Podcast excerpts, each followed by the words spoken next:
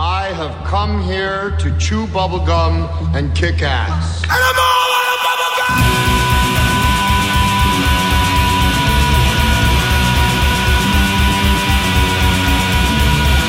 Astro Radio Z is a horror, cult, exploitation film podcast by filmmakers, critics, musicians, journalists, and fans for the film obsessed. Here is your host, Derek Carey. Welcome to another episode of Astro Radio Z. As the front end told you, I'm your host, Derek Carey, and I want to say hi. It's been a while.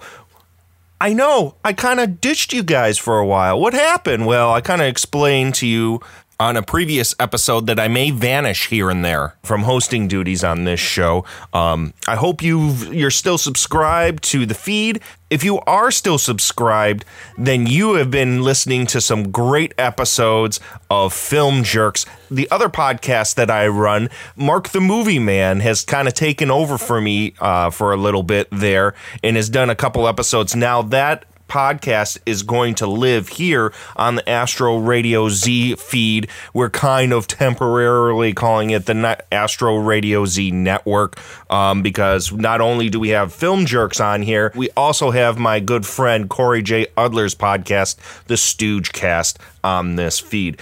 We were tossing around some other podcast ideas.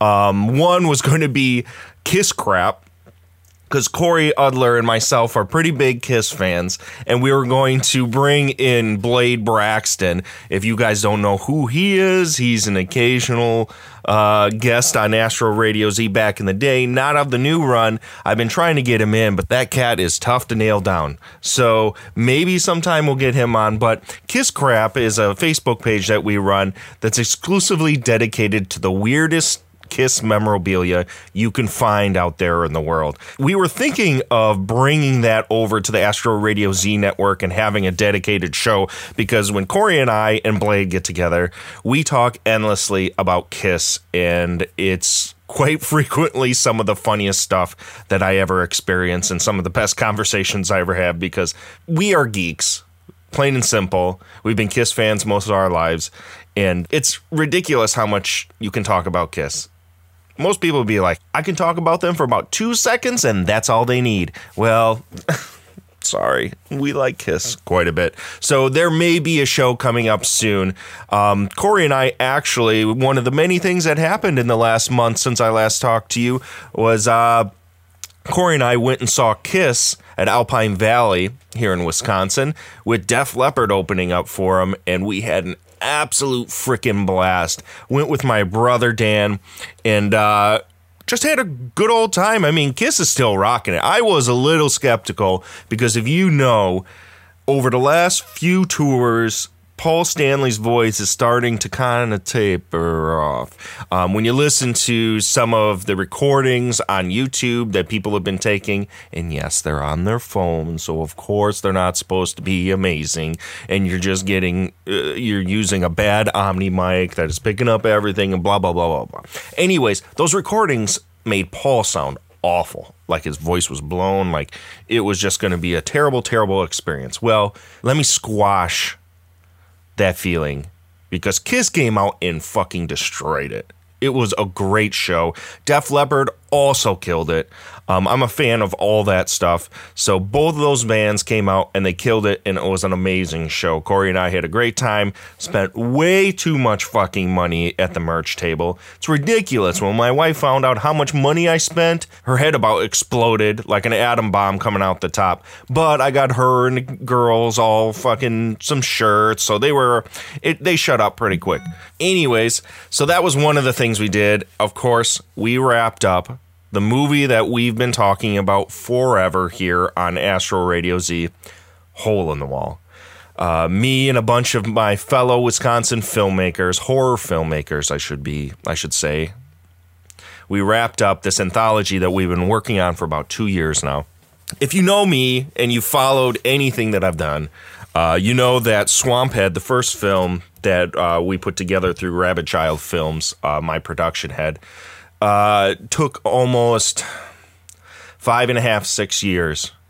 And I was involved with it probably three quarters of the way. Uh, that's being a little too generous. Maybe about half of the time of that production because uh, the boys were shooting it on summers and um, whenever they could get people together, they could get the resources, blah, blah, blah, blah, blah.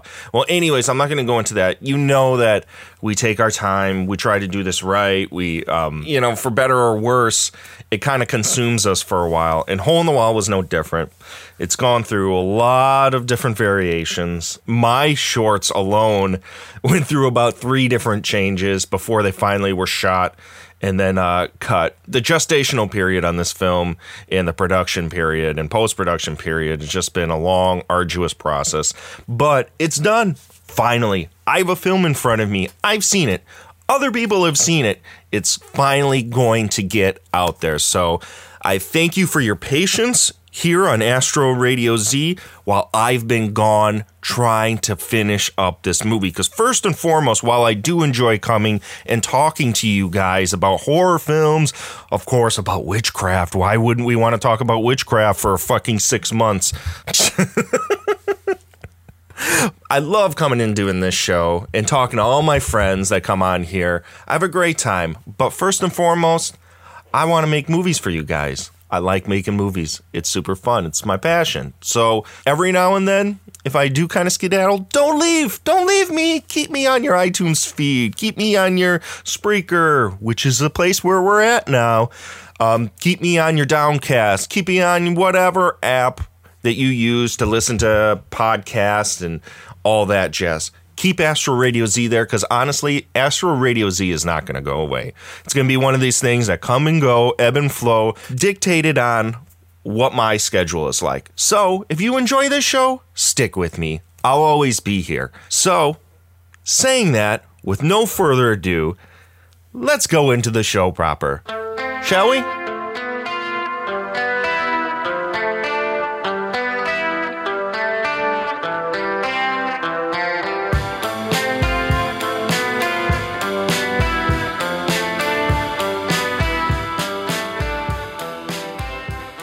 So lately, there's been this big, huge fucking ordeal going on on Facebook and on social media with all these goddamn challenges.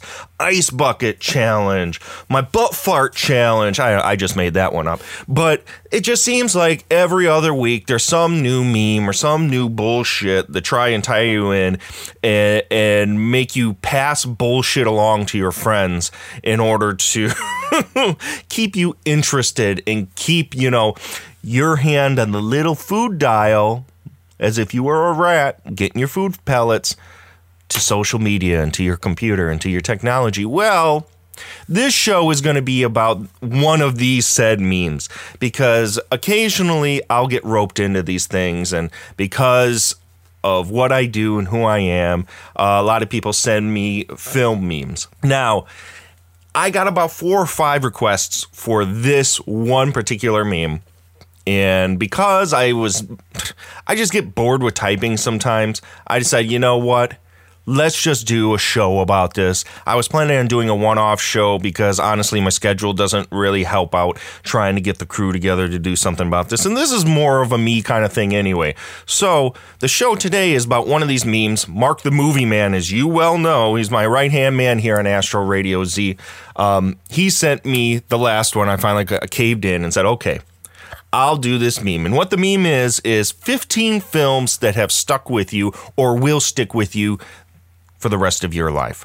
Let's do this for Mark, uh, for Sir Stony from back in the bloody disgusting days. He sent sent me a request for this. Robert Poole of IndieHorror.tv. He sent me a request for this, and I'm sure there was a few more. And if I miss your miss your name, I'm sorry. It's not intentional. I just, you know booze and drugs through the years have whittled my brain into Swiss cheese. So please bear with me.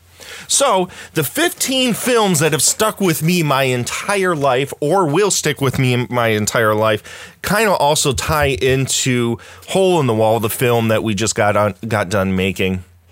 Because inevitably everything that I do kind of ties into the things that I have consumed. Now, the first film I'm going to talk about is bar none, it may be. It's hard for me to ever say that I have one favorite film because my taste change as I get older, as I think everyone's does and should. So when I hear people go, "Oh, this is the number one movie of all time. This is my favorite thing ever," and it never changes, kind of tells me that you're not experiencing things. You're not allowing yourself to experience new things. So for a good long while, the number one f- film that I'm going to talk about right now, and these aren't in order of importance, these are just the order on my list that I have for you, has always been synonymous with me with creativity, um, thinking outside of the box, and just inspiring to me as a, a piece of art. And that would be George Romero's Martin. My name is Martin. I'm 84 years old. People think I'm crazy when I tell them how old I am. I'd like to be normal. I just have a sickness. The only way I can survive is by drinking blood.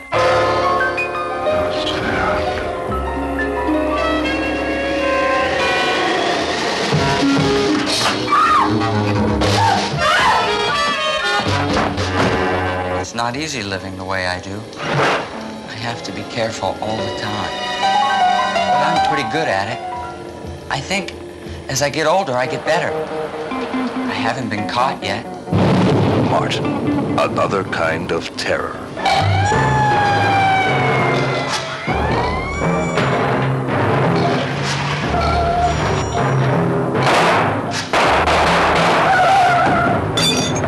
You see, people don't understand what's wrong. They think that I'm a monster. They think I'm a vampire.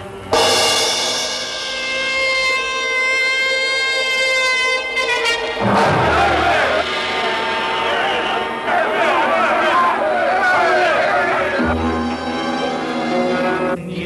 realize that those things I see in the movies are not real. I don't have a whole lot of women. It's nice to watch them. I watch them a lot all the time. I have to, to be sure that nothing goes wrong. I follow them. I plan. I'm very careful. I have needles now. I can use them. I can put them to sleep. And it doesn't hurt.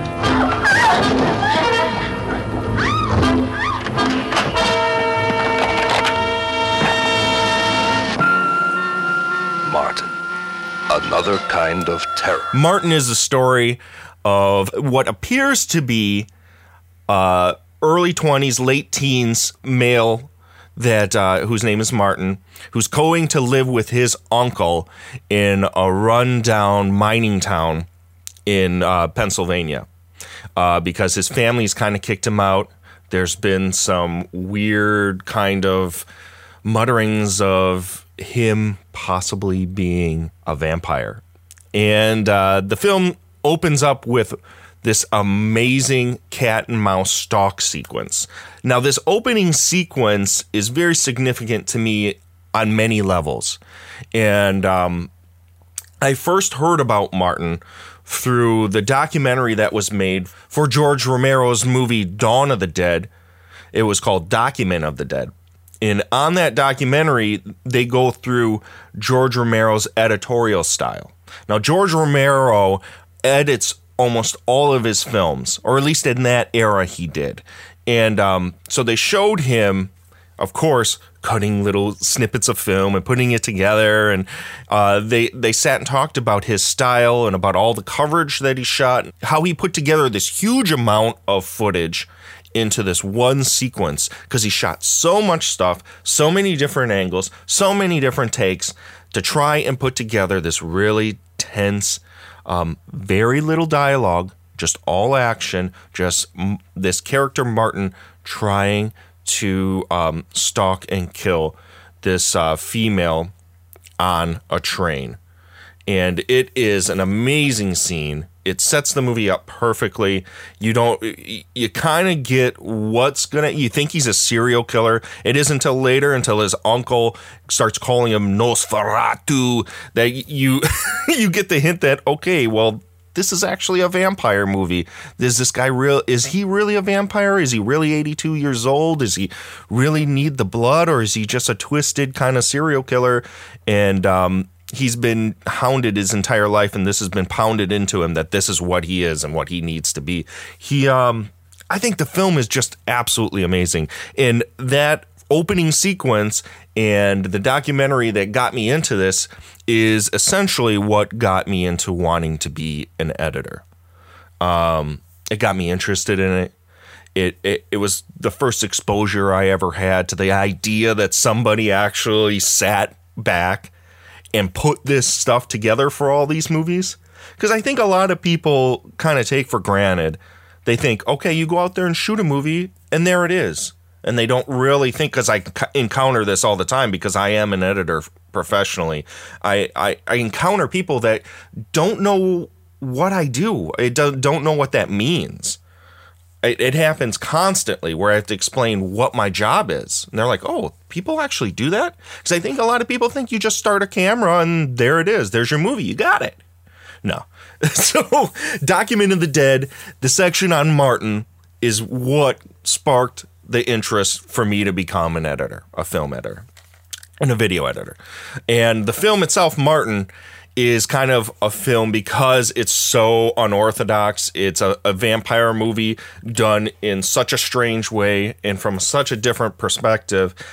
It's the kind of movie that I would love at some point to make.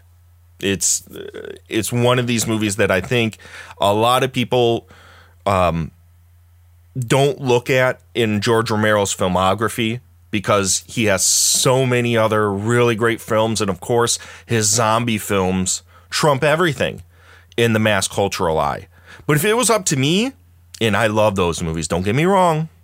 I've watched Night of Living Dead probably more than any other film on the face of the planet. But don't don't get me wrong. Martin is the is his masterpiece. I think you if you're a fan of George Romero's other movies and you haven't seen Martin, do so now. Go get it. Um, it's on DVD. I don't think it's streaming anywhere. Um, I used to have a VHS copy of it, and it kills me. It fucking kills me that I sold that thing. It's uh, one of the best poster arts that I've ever seen. It's a razor blade with teeth and one blood drop coming down. It's fucking amazing.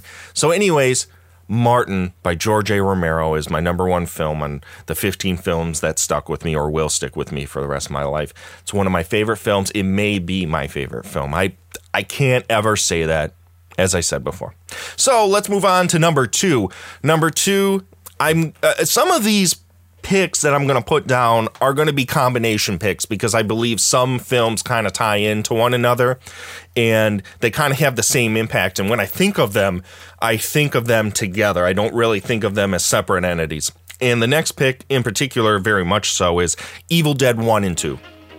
Evil Dead 1 and 2, shit, I'm a horror fan. Are you a horror fan? I'm pretty sure you're a horror fan if you're listening to Astro Radio Z. And if you are a horror fan, of course you fucking love Evil Dead 1 and 2. Do I really need to go on and expound on the fact that it's probably two they are probably two of the greatest horror films ever made? Nah, I don't really need to.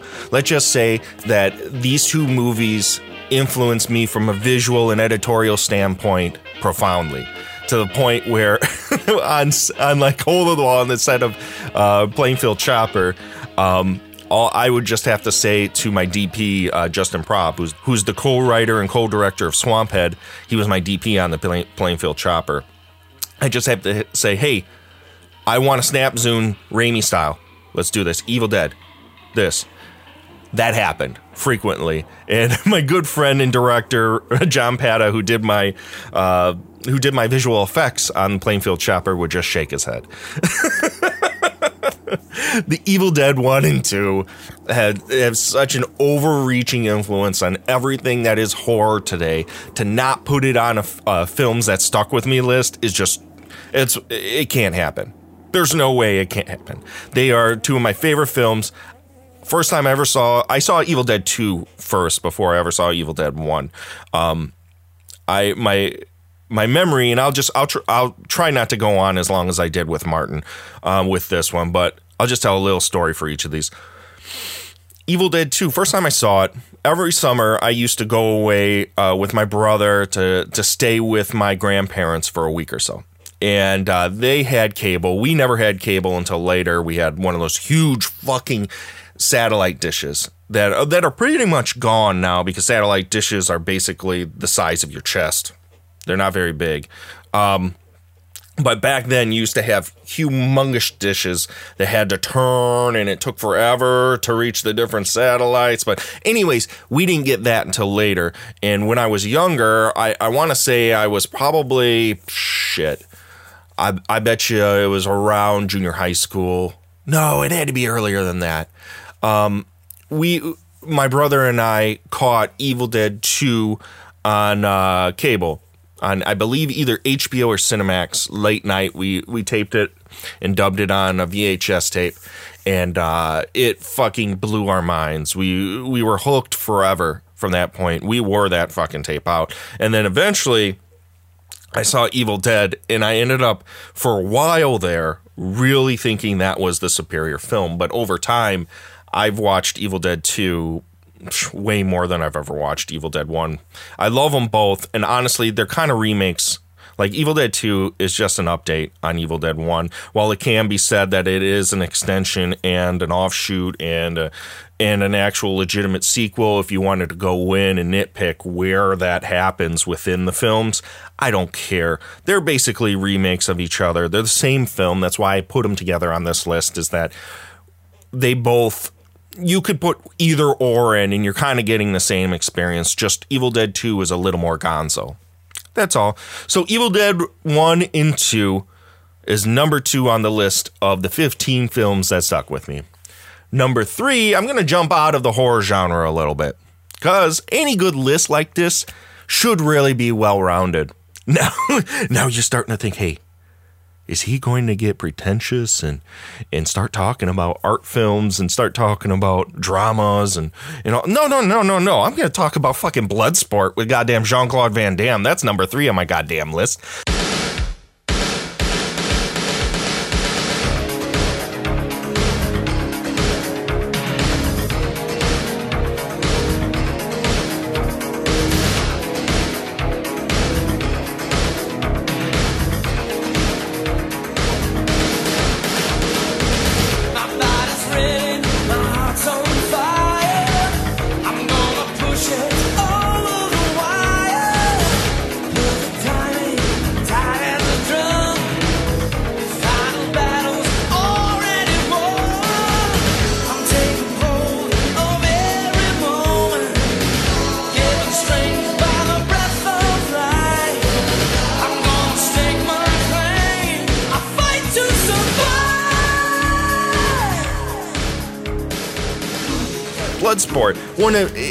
hands down my favorite karate film ever fucking made. Endlessly watchable. I lo- of course I love Enter the Dragon and I love all that shit, but Bloodsport I have watched more than any other fight film ever made. It's there's something about maybe it was because of the era that I grew up in. Uh, that Bloodsport was constantly on USA Network, TBS. Um, it was in the video stores. It was on cables, on HBO, the movie channel, blah blah blah. It was on all the fucking time, and I loved Jean Claude Van Damme. Um, his performance, his delivery, so awkward. Yet he, you know, he can do the splits, and he just he's very charismatic. And the the vast array of fighters that are in it are very interesting, and goofy, and entertaining. Um, to me, it's just such a lot of dumb fun that it's hard not to, you know, just every time that it's on, just sit and go, yeah, this is exactly what I'm going to do. And uh, if you see any of our movies, you can see the same goofy spirit in all of them.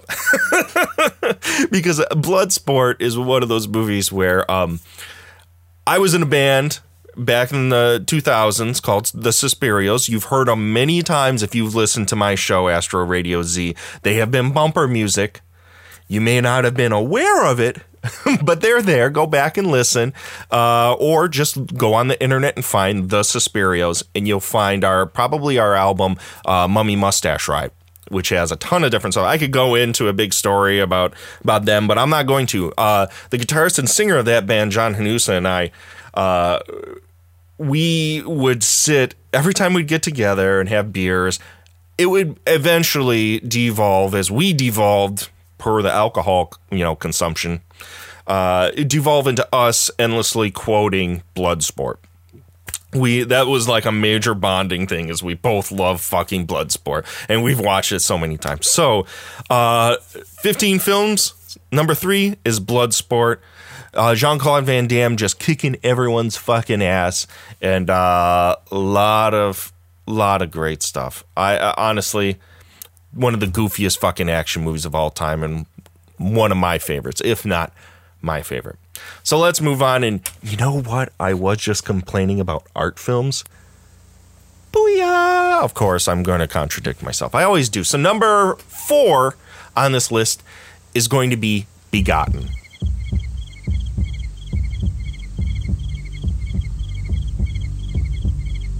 A spectacular one of a kind, a seductive mystery, a Rorschach test for the adventurous eye.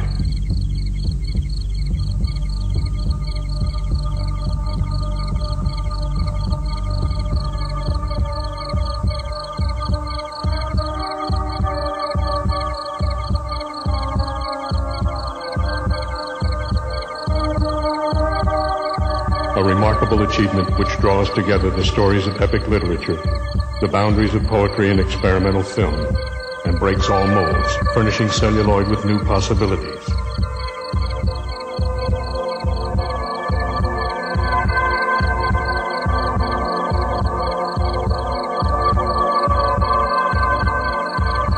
Wordlessly recalls the spirit of Samuel Beckett's darkest parables.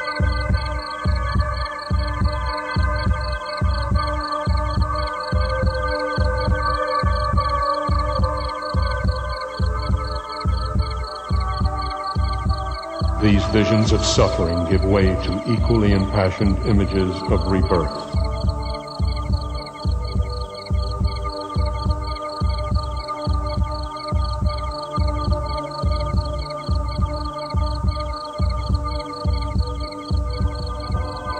A metaphysical splatter film. There is no denying Merhige's vision or his conviction.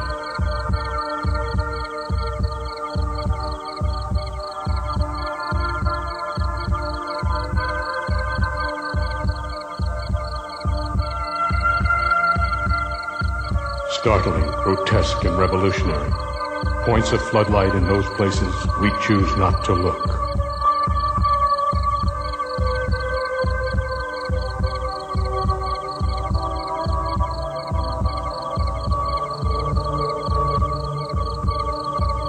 Brilliant, unbearable, and unforgettable. An extraordinarily original accomplishment. Makes Eraserhead seem like Ernest Saves Christmas. A triumph of lyrical grotesquerie. You will not forget it. No names. No dialogue. No compromises.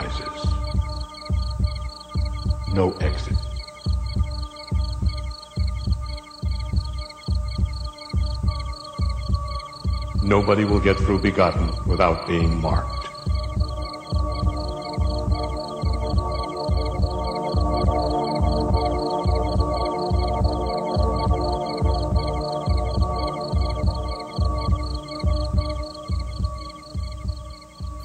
Begotten from 1990 is a black and white silent film from uh, the director of Shadow of the Vampire. Now, if you don't know what Shadow of the Vampire is, you should go check that one out as well, which is kind of a biopic of uh, the people that made the original Nosferatu and positing the idea that maybe the guy who played Nosferatu was actually a vampire.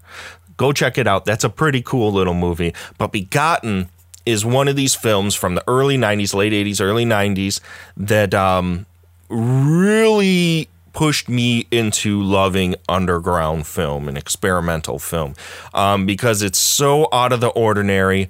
It's so unique. It's it, it, it, it looks like a film that was forgotten for many many years like it was filmed and then the print went bad and it, it, it is something that's like this relic that has been presented to you to watch and um, experience more than enjoy. Um, it it's hard to explain what this film is. It's it's it's a tapestry of blood of of um, very odd soundscapes. I think the soundscape is very reminiscent of uh, David Lynch's Eraserhead, with a lot of droning and a lot of nature sounds, and um, it's kind of supposedly the story of uh, Jesus being born, and then uh, these nomads uh, pick him up, and then drag him across this apocalyptic landscape and it, whatever. The story doesn't really fucking matter. It's more of an audio visual experience. Um, and an exercise in style uh, the black and white is this hard contrast black and white that renders the shapes and images to like silhouettes and it, it's like you're looking at a painting the entire film uh, it, it's disturbing it's odd. It's extremely graphic. Um, but ultimately, it just uh, it kind of gets into your skin and into your psyche. And um, if you are into this kind of stuff, please watch it. It inspires me constantly. I've wanted to for years upon years upon years to make a film in the style of this.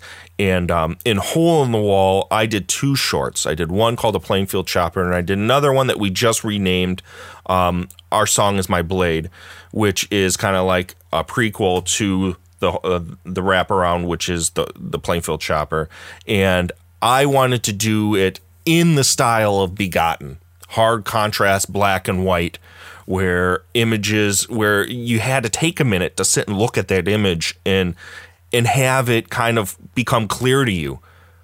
Some images may be a little abstract. They may look more like it may take time for you to figure it out. But by that time, we've moved on to something else, and it just it makes you have to rewatch it a few times, and um, it stays with you. Uh, I've always wanted to do a film like Begotten, and we tried sort of.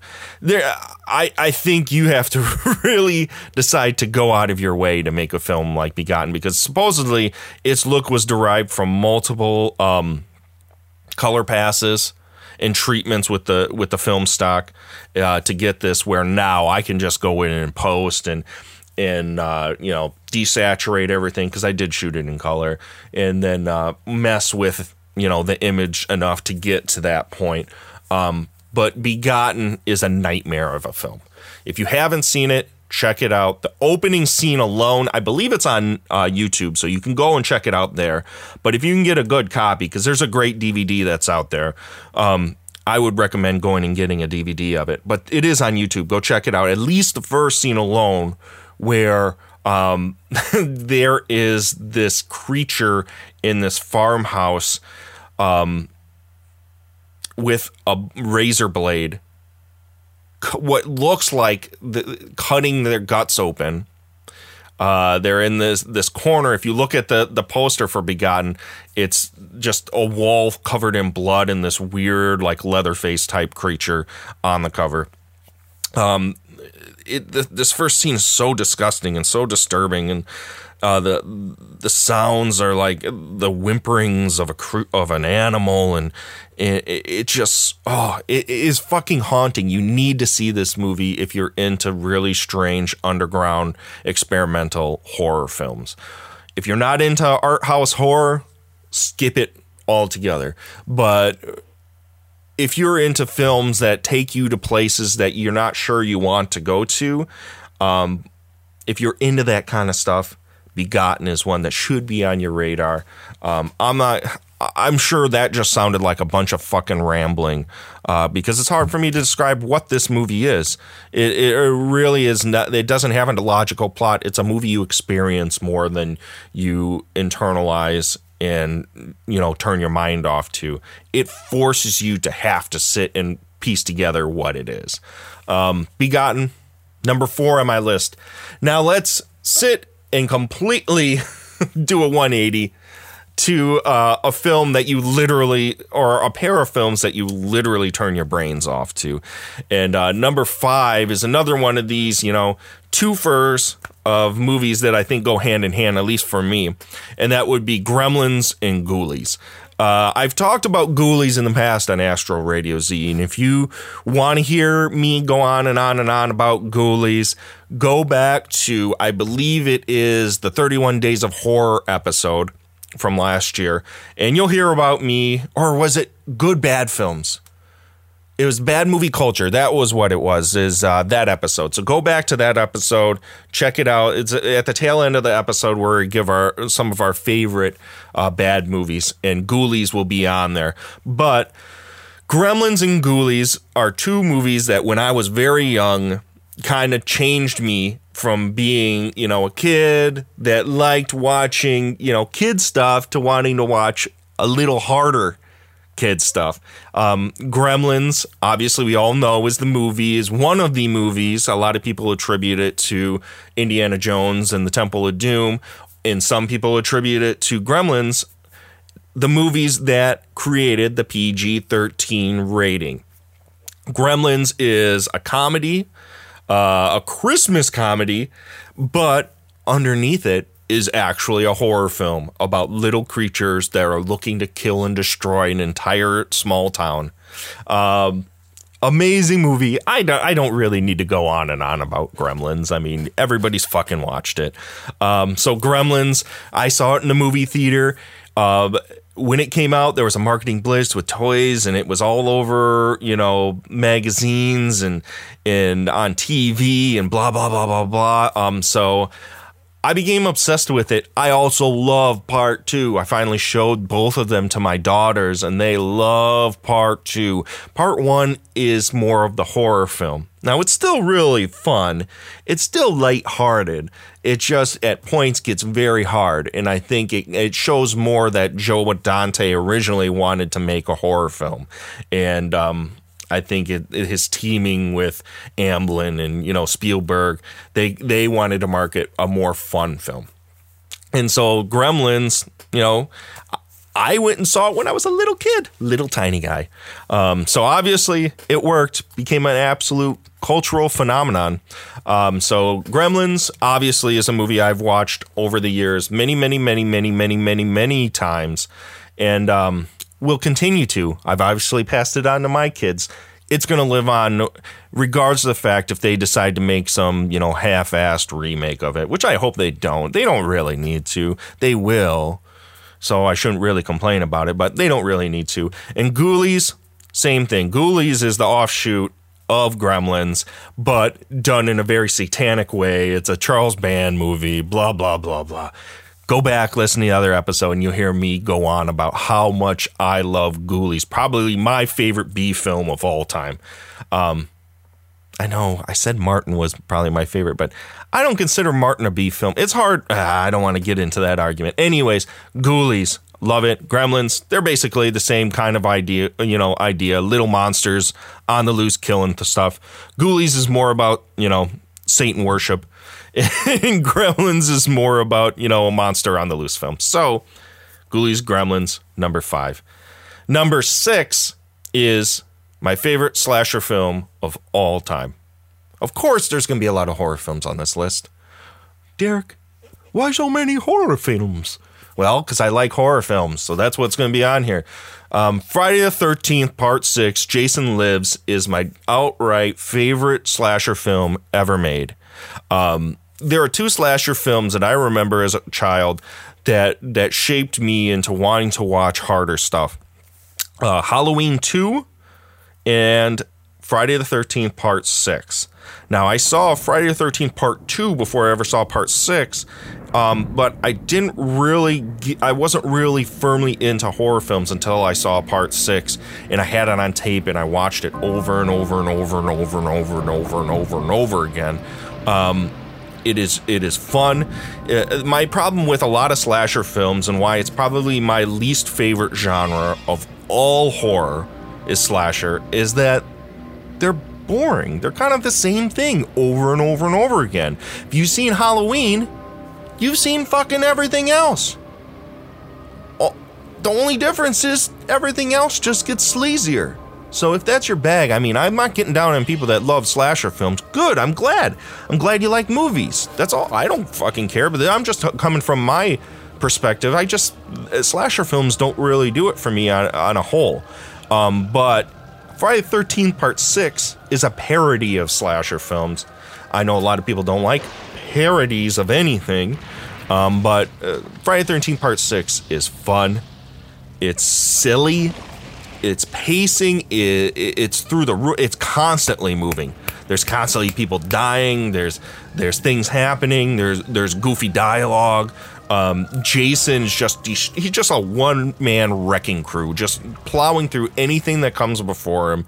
And um, honestly, if you're gonna watch a slasher film and you want something, especially on those Friday the 13th that are now becoming like this new holiday where every time on Facebook, if it's Friday the 13th, all you're going to see is Friday the 13th images of Jason and shit all over it.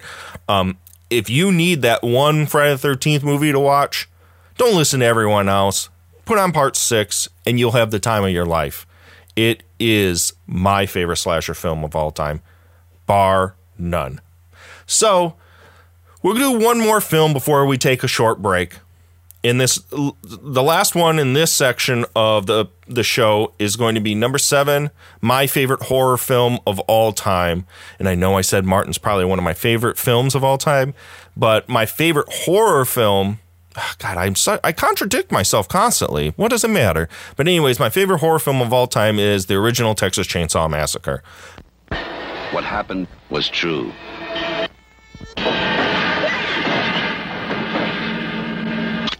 The most bizarre and brutal series of crimes in America.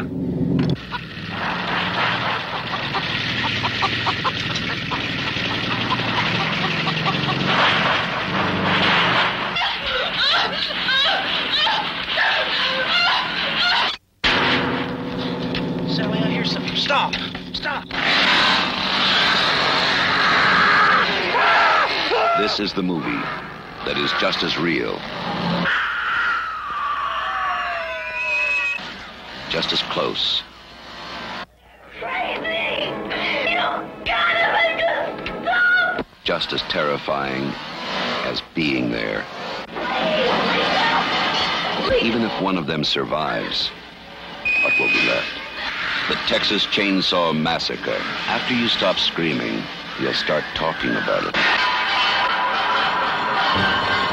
don't really need to go on and on about it. It it's cinema verite style, you know, sucks you in. Feels like re- everything feels real. Everything f- you you. No matter how many times I've seen this movie, I'm creeped out by it. I get sucked into it. the The audio, the visual, the the performances, it just feels genuine. Unlike the remake that feels like a glossy fucking MTV bullshit music video. The original Texas Chainsaw Massacre. If you even want to talk to me about horror movies, you better have watched this movie. Because if you didn't, then our conversation's over.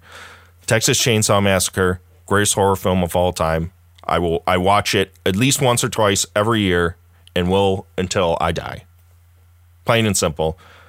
My my film, The Plainfield Chopper, Texas Chainsaw Massacre runs all through it. As a horror film, what movie doesn't nowadays? It basically changed like Night of Living Dead changed horror, Texas Chainsaw Massacre changed it astronomically. Amazing film. So before we go on to the rest of the list, let's take a short little break, and uh, I'm going to play you some music from a band from Madison, Wisconsin that's in our new movie, Hole in the Wall Casket Robbery. This is a single they put out last year called Blood Bathory. Hope you guys dig it. If you like it, please go to their Bandcamp page, purchase it, buy more of their music. It's fucking awesome. Casket Robbery. I'll see you after the break. Amazing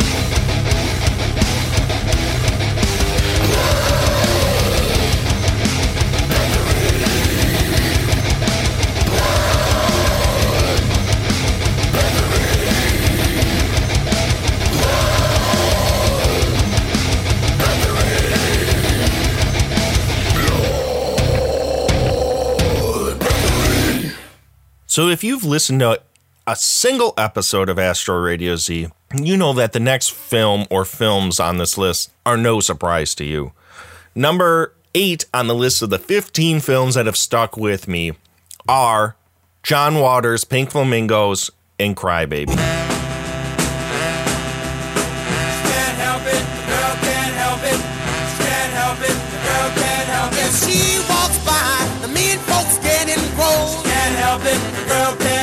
She for nine, the breast lights turn. Can't help it, the girl can't help it. These two movies I've watched a ton of times.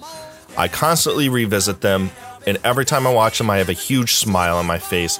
Pink Flamingos, it's blatant disregard for decency.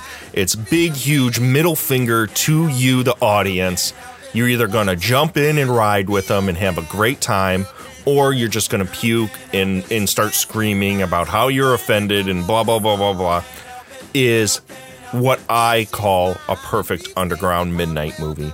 Pink Flamingos, Divine, amazing Mink Stole. I mean, just the entire Dreamland cast and John Waters' sensibility with the great, you know, 50s garage beatnik music that he stole. He didn't really steal, he just played it without getting any of the rights. That's why it's been so tough to get a legitimate release of this and some of the old films. I believe, what is the one film that hasn't been officially released because of this reason. I think it's Multiple Maniacs, um, but I know he had a tr- he had trouble with Pink Flamingos for a while for this reason. But uh, great music. It, it it go you never know where the movie's gonna go because it's just like a cavalcade of obscenity the entire time, um, but it gleefully does so in typical John Waters fashion. If you come to love him through hairspray and through polyester and and Pecker and blah blah blah blah blah, Pink Flamingos has the joy that those other films have. It just goes places those films would never dream of going. If you claim that you're a fan of underground cinema and you haven't watched Pink Flamingos, you got to do that as well. Do it right now. It's one of the greatest movies ever made. Um, yeah. Crybaby, I think, because I, I guess this is more of the John Waters pick. John Waters will stick with me for the rest of my life because he's a tremendously huge influence on me and and what I've done with the movies that we've made, especially Hole in the Wall, the new one. It has a very, it very much has the same kind of fuck you spirit that Pink Flamingos and Mondo Trasho and Female Trouble and all the early Desperate Living, all the early John Waters films had in spades. And Crybaby was done after that point where he decided the new subversive was to be the mainstream uh, Crybaby, the musical with Johnny Depp as the rockabilly uh, del- juvenile delinquent, uh, wooing the square girl, uh, is an endlessly fun film as well. Uh, Tongue in cheek homage to that bygone era of the 50s and 60s. And um, Traci Lords in it. Uh, Ricki Lake, Iggy Pop. There is just a ton of cameos, a ton of uh, great performances, spirit, uh, smile on your face. It's it's upbeat. Um, it's constantly moving, and it's just an overall amazingly fun film. If we're going to pick the two movies out of his catalog that you should go check out, that have stuck with me that I've watched the most, pre-mainstream would be Pink Flamingos by far. I love all the movies. I love Desperate Living quite a bit. It's a really goofy ass fucking movie. But the movie that will always be in my collection, I'll always watch over and over again, is Pink Flamingos, bar none. And then after that, it once he hit the mainstream, after Polyester, when he did Hairspray and Beyond, Crybaby is the his other movie that I think uh, these are the two movies. When I think of John Waters, these are the two movies that come to mind. These are the two movies that I watch and I'll continue to watch forever. Pink Flamingos, Crybaby. So let's move on. Number nine on the list is Rocky. Rocky Balboa, the original Rocky, Sylvester Stallone. Every time it's on, if it's on TV, um, I will watch it. I don't care where it's at. I'll start watching it. I'll watch it all the way through. I think Sylvester Stallone's performance is amazing. I think the script is dead on. I, you know, it, it, it takes the paradigm of you know the hero's journey and turns it on its ear and doesn't allow the the the hero to win, but he wins in an unconventional way. He wins a personal spiritual battle in that film, and I think everyone in that film knocks it out of the park. I mean, it hands down is one of my favorite dramas. In yeah, it's Rocky, and later it would become this action movie series. But at its core, Rocky is a drama. Rocky is not uh, an action film. It's about a down on his luck fighter who who finds it in himself after he's been given the shot at the title to uh, persevere and go for it. And even though he doesn't uh, win in the end, he he actually did it and he made it. He made it all the way through the fight. So honestly, if that spoiled it for you, I'm sorry. Rocky's been out since the 70s. sorry, I guess spoiler alert. Uh, Rocky is one of my favorite movies. I, I will watch it always, and I have the box set. And uh, just talking about it now makes me want to go turn it on. I'm a big fan of of the '80s action stars. In uh, this movie, I think is for my buck Sylvester Stallone's greatest movie. This this is his best. Rocky. You need to see this one. Number 10, if we're going to do another 70s movie, let's go to black exploitation, folks. I noticed that the warden told you that you'd be alone. But Dolomite, you ain't never been alone. When you were doing your time, I put your girls through karate school. And they're good too. I remember one time a trick came in here and tried to misuse us. What happened to my hundred dollars, Joe? Nigga, did you take my money? That's right, little bitch. I took it back. You ain't worth no hundred dollars. I am Joe Blow, the lover man. You should be paying me, bitch. Give me my money, man. Shit, what money? Shit, I get cut like you all day, a dime a dozen. Shit. Here, here's two dollars. Go get you some dish powder and keep it clean for me next time. And they whipped his ass. He's in the hospital yet with his ass in slang. Dolomite. I have watched Dolomite so many goddamn fucking times when I was in college. I, I had the box set of the Rudy Ray Moore movies with all of them, you know, Human Tornado, Petey Wheatstraw, Disco Godfather, Rude, blah, blah, blah, blah, blah, blah, blah. All those movies. Dolomite, though, bar none, is nothing but a one-liner fest. Rudy Ray Moore is a goofball. He, he he's the most unorthodox hero, kung fu, jive talking, uh, ass kicker. Just constantly spinning out one-liners. Uh, the editing is is horrible. There's more sightings of a boom mic than any other film I've ever seen. It becomes its own character. Um, the side characters are hilarious. There's so many good lines in this film. Uh, if you like black exploitation and you want to know what a lot of urban where a lot of urban comedies came from, you need to watch Dolomite. It is the Godfather there's so much of this movie that got co-opted into other movies. It's ridiculous. It, it literally should be on your radar if you like urban comedies and you just like having a good time. Dolomite, oh, especially if you like low budget hijinks. I mean, Dolomite is an insanely fun time. You need to watch this movie. So, number 10 is Dolomite. Number 11, I kind of toiled around about this one because one director that I always go back to is somebody that every time I see a movie of theirs, it inspires me to get creative again, is David Lynch. And while my first film I ever saw of his was Eraserhead, his movie Mulholland Drive really stuck a knife into me and stayed with me ever since it came out. My wife and I went and saw it at the movie theater when we were living on the West Coast, and that movie haunted me for days. And um, when I bought it on DVD subsequently, I've watched it many, many times. The Club Silencio scene is one of the greatest scenes in all of cinema in my mind. Very haunting, but it's also goofy in, in, in parts. So it kind of epitomizes a lot of what I like about movies is movies that make you think, that, that make you feel, and also that that entertain you. I think those are three things that every movie should strive to go for. They don't need to. Obviously, I just talked about Dolomite for Christ's sake.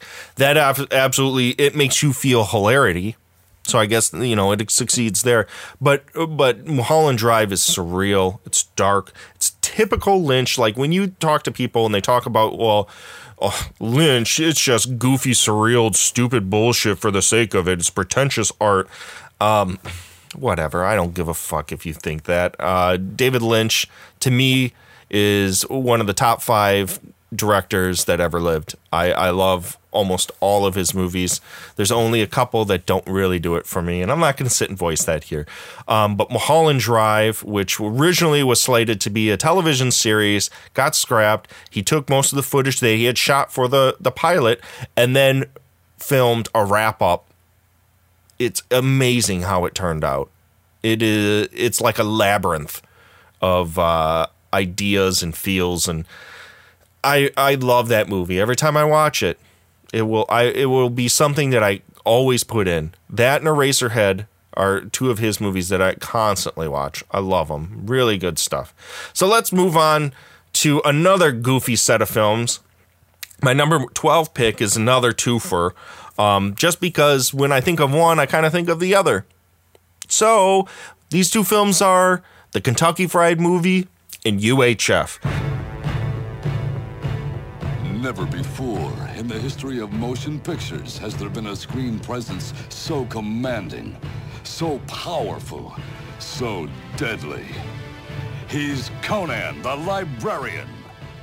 Can you tell me where I can find a book on astronomy? Don't you know the Dewey Decimal System? Conan the Librarian. I'm sorry. These books are a little overdue. Conan the Librarian. Tonight, only on U62. UHF, obviously, most people my age, they know what that is. You, you know, Weird Al Yankovic, sketch comedy, mashup. You know, it's just the most ridiculous fucking movie you ever watch. They finally did a porno uh, parody of it lately, and now with uh, you know Weird Al's new album out in the public eye, and it's been number one, and and all this jazz. UHF fi- is like all of a sudden you know coming back, and now everyone's heralding it as this amazing movie. But when it came out, it was lauded. People, most of the critical audience hated that movie. I saw it with my brother, my uncle, at a movie theater in Sheboygan, Wisconsin, uh, when I was young, and I loved it. I loved it. I needed it. I, when it came on cable, I watched it every opportunity I could. Um, it is a hilarious gonzo, out of left field film, just like his music. You liked his music from back in the day, you had, you know, Weird Al in, in 3D, and you had Dare to Be Stupid, and all of that stuff and Polka Party. UHF is like a perfect embodiment of his music. It's just fucking gonzo. In the Kentucky Fried movie, without the Kentucky Fried movie, UHF would never be here. Kentucky Fried movie is literally what if you were to take Saturday Night Live, make it extremely dirty, and and have it be like if somebody was controlling what you were watching, um, sitting on a couch with a remote control. So it's basically like you're watching TV and someone's flipping the channel. I remember the day the girls came over for bridge club. I was so embarrassed because of lingering odors.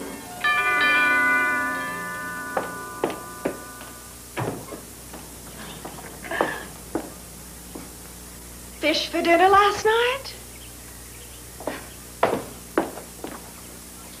Phew. Harvey still smoking those cigars?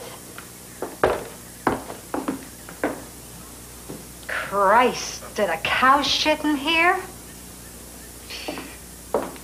I love it. It's I believe it's the first film that the Zucker brothers did.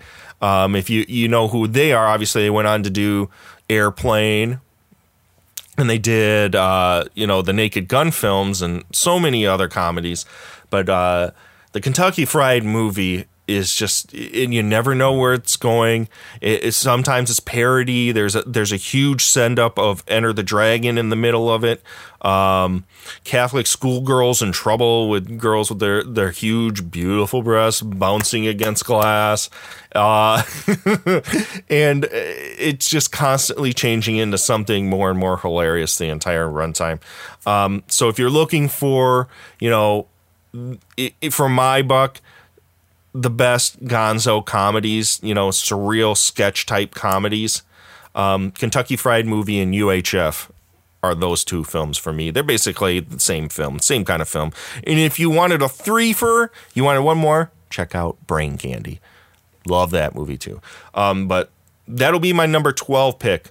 Number 13 pick kind of has some relevance this year with the new Dawn of the Planet of the Apes that just came out. But Conquest of the Planet of the Apes is a movie that, out of all of the Apes films, is the movie I always go back to.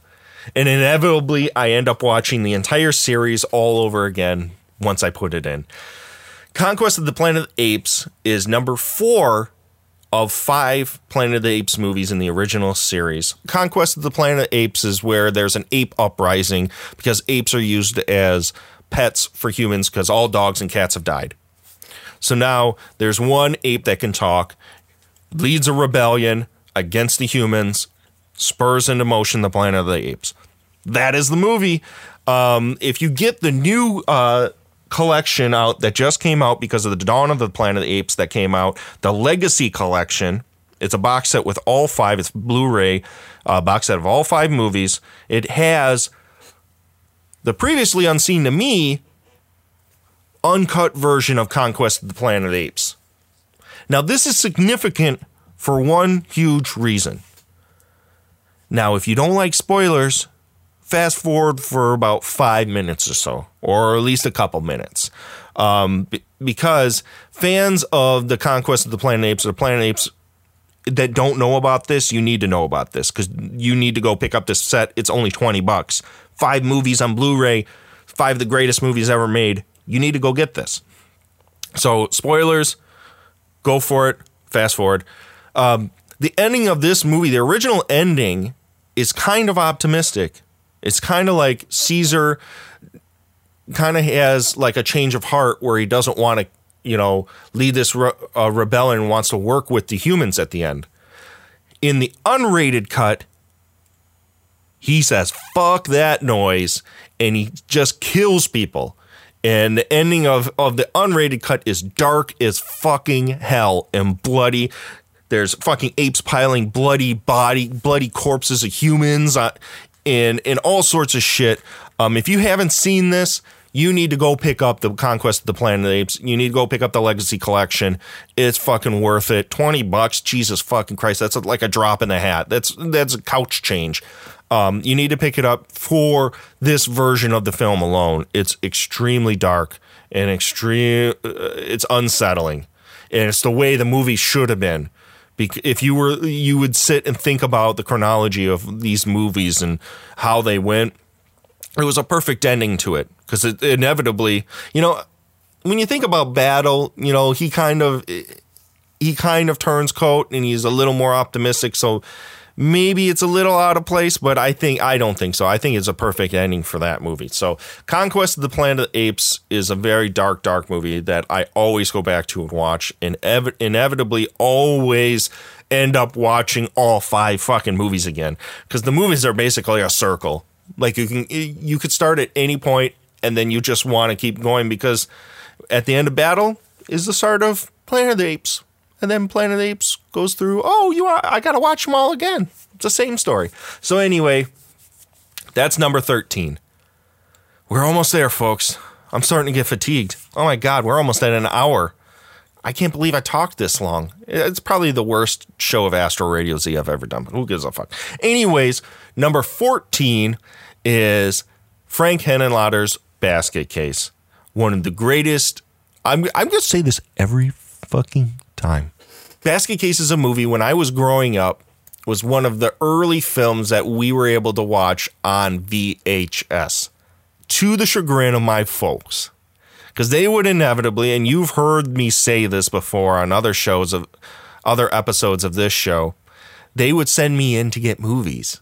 And there was no restriction for the most part because they knew my parents were there. So they let me rent whatever I wanted to rent. Um, so I would sometimes I'd bring out movies like Basket Case. And from an early age, it was not a movie I probably should have watched. But I love Basket Case. It's uh, a monster on the loose movie. Um, really cheeseballed special effects, really hokey charm. Uh, acting is is definitely not the greatest, but I love it. Um, the story is unorthodox. It's all over the place. Um, it's just so strange. It's about a. If you haven't seen Basket Case, uh, it, it's essentially the story about the Siamese twins uh, that have been separated, and uh, they're going to find all of the doctors that separated them and kill them. Now, the twist is one of the Siamese twins is only big enough to fit in a wicker basket. And the other one carries him around because if anyone were to see him, they would flip out because he's a monster. He's a little squishy guy. Um, Belial, uh, one of the greatest characters in all of horror films. Uh, Frankie Henenlotter's first movie is the one of the quintessential goofy underground Z grade monster mash movies. Go see it. If you like our movie Swamphead, Basket Case is the perfect through point to where that came from. Um, I can't say that for sure, but I'll, I'll, I'll tell you this: there's a lot of similarities. I love Basket Case. If you you're a fan of of cheesy B uh, monster movies, Basket Case should be uh, an essential. It's really funny. If you like Troma movies, Basket Case right in line with them. It's one of the best. You need to see it. Now, the last film on this list is uh, not a movie I particularly like a lot, but it's a movie that, um, and it's probably a good way to end this is a is a movie that will stick with me and that I, I will revisit from time to time, and it, it and it's something that uh, kind of shaped me as a film viewer.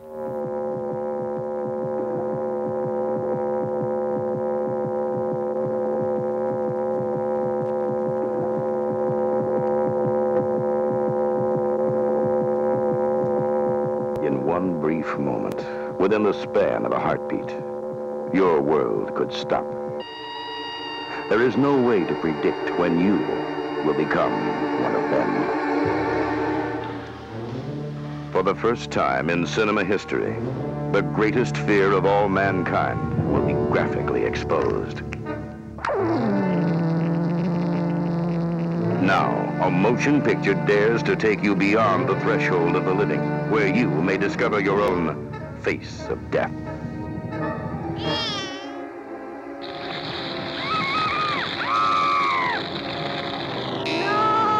This film will introduce you to a world where the bizarre is not uncommon and the normal seems out of place.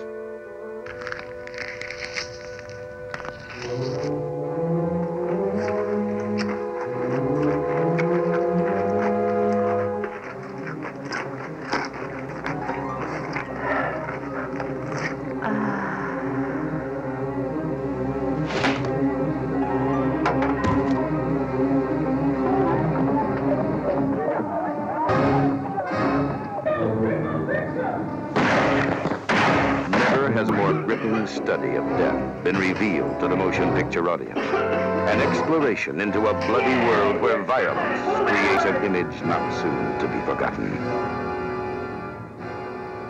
Une révolution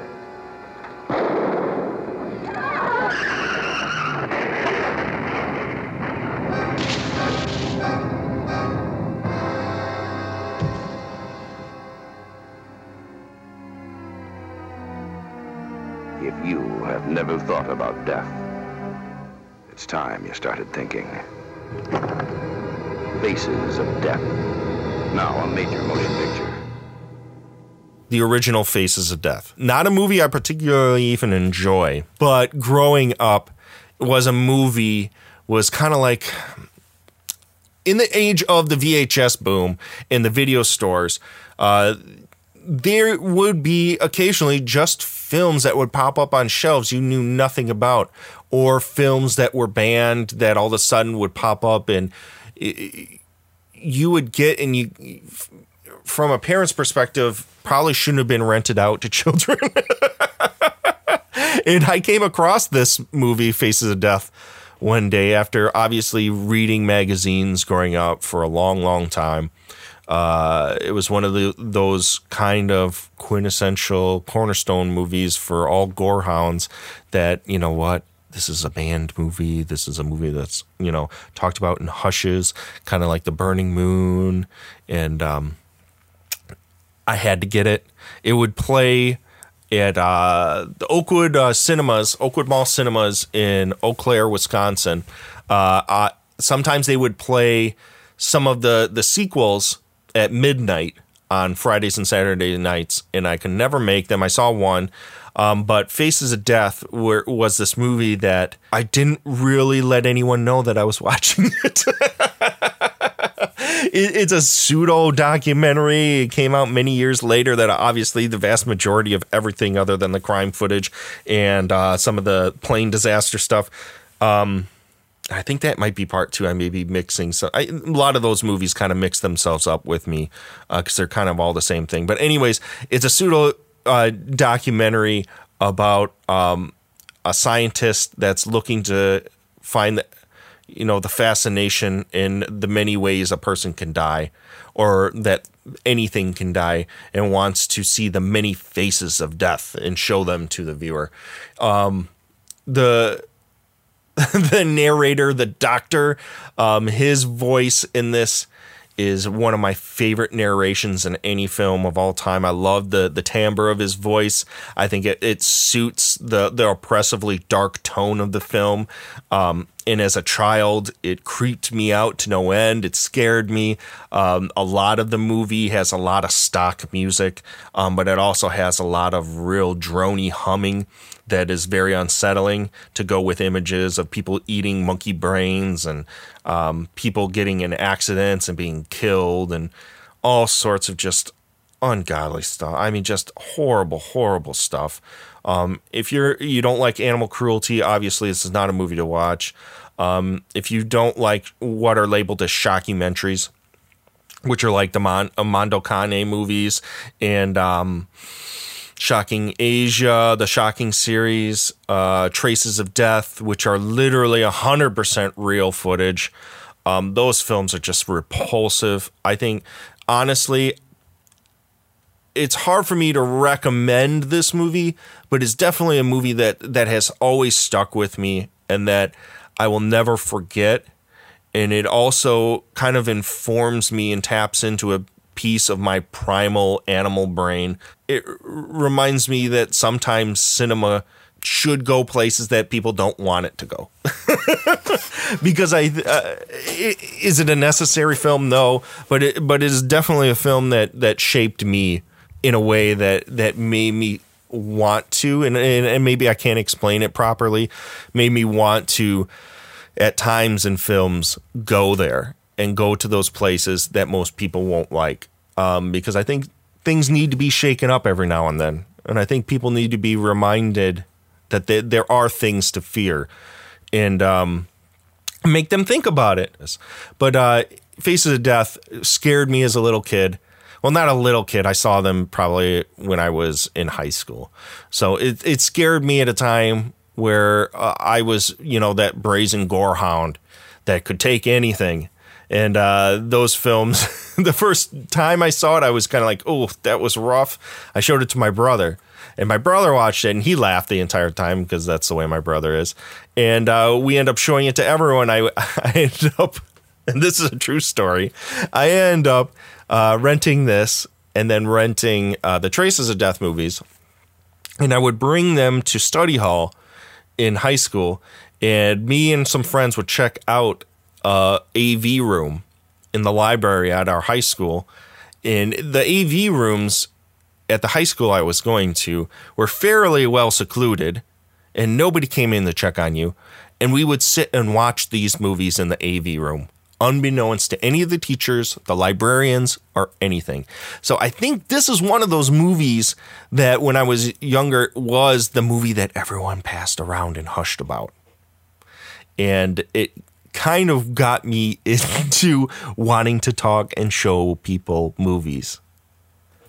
Hence, why you're listening to Astro Radio Z. So, Faces of Death, you can blame that fucking movie for why you're sitting here listening to me go on and on and on about n- movies every episode. So, Astro Radio Z equals Faces of Death is my urge to want to show people things that maybe they shouldn't watch, but I feel that they should.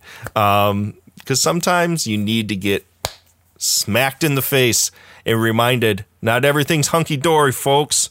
There it is. The 15 films that stuck with me. Should I go down one more time for you? Let's go down the list. Number one was Martin. Number two was Evil Dead 1 and 2. Number three, Bloodsport. Four, Begotten. Five, Gremlins, Ghoulies. Number six, Friday the 13th, Part 6. Number 7, Texas Chainsaw Massacre, the original, not that piece of shit remake. Fuck that movie. Number 8, Pink Flamingos, Crybaby. Number 9, Rocky. Number 10, Dolomite. 11, Mulholland Drive. 12, The Kentucky Fried Movie slash UHF. Number 13, Conquest of the Planet of the Apes. Number 14, Basket Case and number 15, Faces of Death. So, hopefully, that wasn't the worst thing that you've ever experienced in your life. It's good to be back to sit and talk to you guys once again. Um, hopefully, in the next month or so, uh, we'll be doing more episodes. I'm still wrapping up all of the minutia of hole in the wall to get it ready to present to you all so you can all sit and enjoy or try to enjoy. Hole in the wall. Um, so if you don't hear another episode for a couple weeks or maybe even a month You'll still get episodes of Film Jerks because we're still doing Film Jerks. So please stick around. We'll try to provide you guys some shows, Film Jerks or Stoogecast or DNT. Uh, we'll still try and do those shows, but it may be a little bit before another episode of Astro Radio Z like this proper. And hopefully, the next episode, we have a bunch of them lined up um, that we'd like to do. it's just a matter of my schedule of whether or not I can do them. So hopefully, stick around. I'll be back. I'll always be back, but it just may take a little time. So thank you for sticking around and listening to this hour long episode of me rambling about movies that I love. You like Astro Radio Z? Please get a hold of us at astroradiozpodcast at gmail.com. Email me. Let me know if you like the, uh, the show. You have any show ideas. If you'd like to come on the show, if you, you have any ideas for other shows, please get a hold of me. I'd love to talk to you always. Otherwise, go to the Facebook page. There's an Astro Radio Z Facebook page. There's a Twitter page, Astro at Astro Radio Z.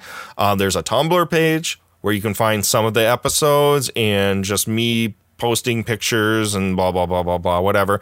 Also you can go to the website astroradioz.com where you can find all of the episodes all of the fil- uh, film jerks episodes stoogecast episodes uh, some podcasts that we enjoy that are that we're friends with other uh, websites that i believe you should be interested in and go check out because they support the show. And you can also leave me a voicemail you can come on the show by just leaving me a voicemail. Go over there, and uh, on the front page, there should be a little tab on the side that says send voicemail. Click on it, record me something, I'll play it on the show. As long as you're not, you know, doing things you shouldn't be doing on on the voicemail. So I'll play it on the show. So, anyways, check all that stuff out. Get back to me. Thank you for listening. This has been Astro Radio Z. See ya.